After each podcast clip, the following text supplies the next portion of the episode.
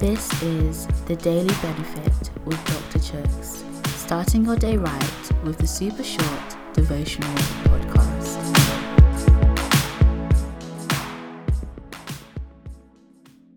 Hey guys, today's reading is taken from Matthew chapter 27, verse 61. Mary Magdalene and the other Mary were sitting there outside the tomb. Have you ever heard of Colossus?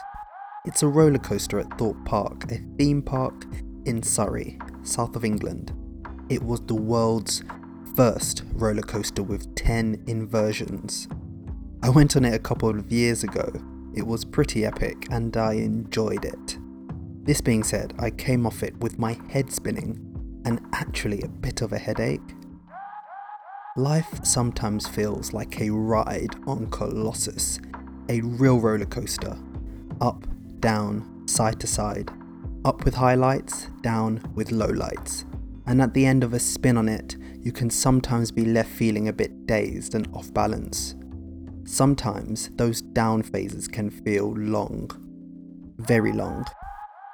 Longer than you would hope them to be. And you question Hello? God? Are you there? Hello? There are many examples in the Bible and today too where God goes quiet and we're left to exercise our faith muscles. The day after Jesus' death seems like it could have been one of those days. Jesus had just died, and in today's verse, Mary Magdalene and Jesus' mother were sitting there opposite Jesus' tomb, probably feeling pretty despondent. Perhaps there was an eerie silence around. Was doubt creeping in? Do you think they questioned things? Was Jesus who he said he was? Did they imagine he could really rise up from the dead? In those difficult, low periods of uncertainty, God reminds us in Deuteronomy chapter 31 that we shouldn't be afraid or terrified because God's with us and he will never leave us nor forsake us. In the stillness, he's there, even when it doesn't feel like it even when all the evidence points to the contrary, in this case, a dead body behind a stone. Let faith rise up in whatever circumstance that you find yourself.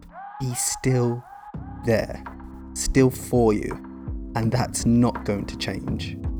And remember, if He's for you, nothing can stand against you. Pray with me. Lord, Thank you that despite life's ups and downs, you remind me through your death on the cross that you are for me. You're with me. You remind me in your word that I am never alone. Thank you that you're still there. In Jesus' name. Amen.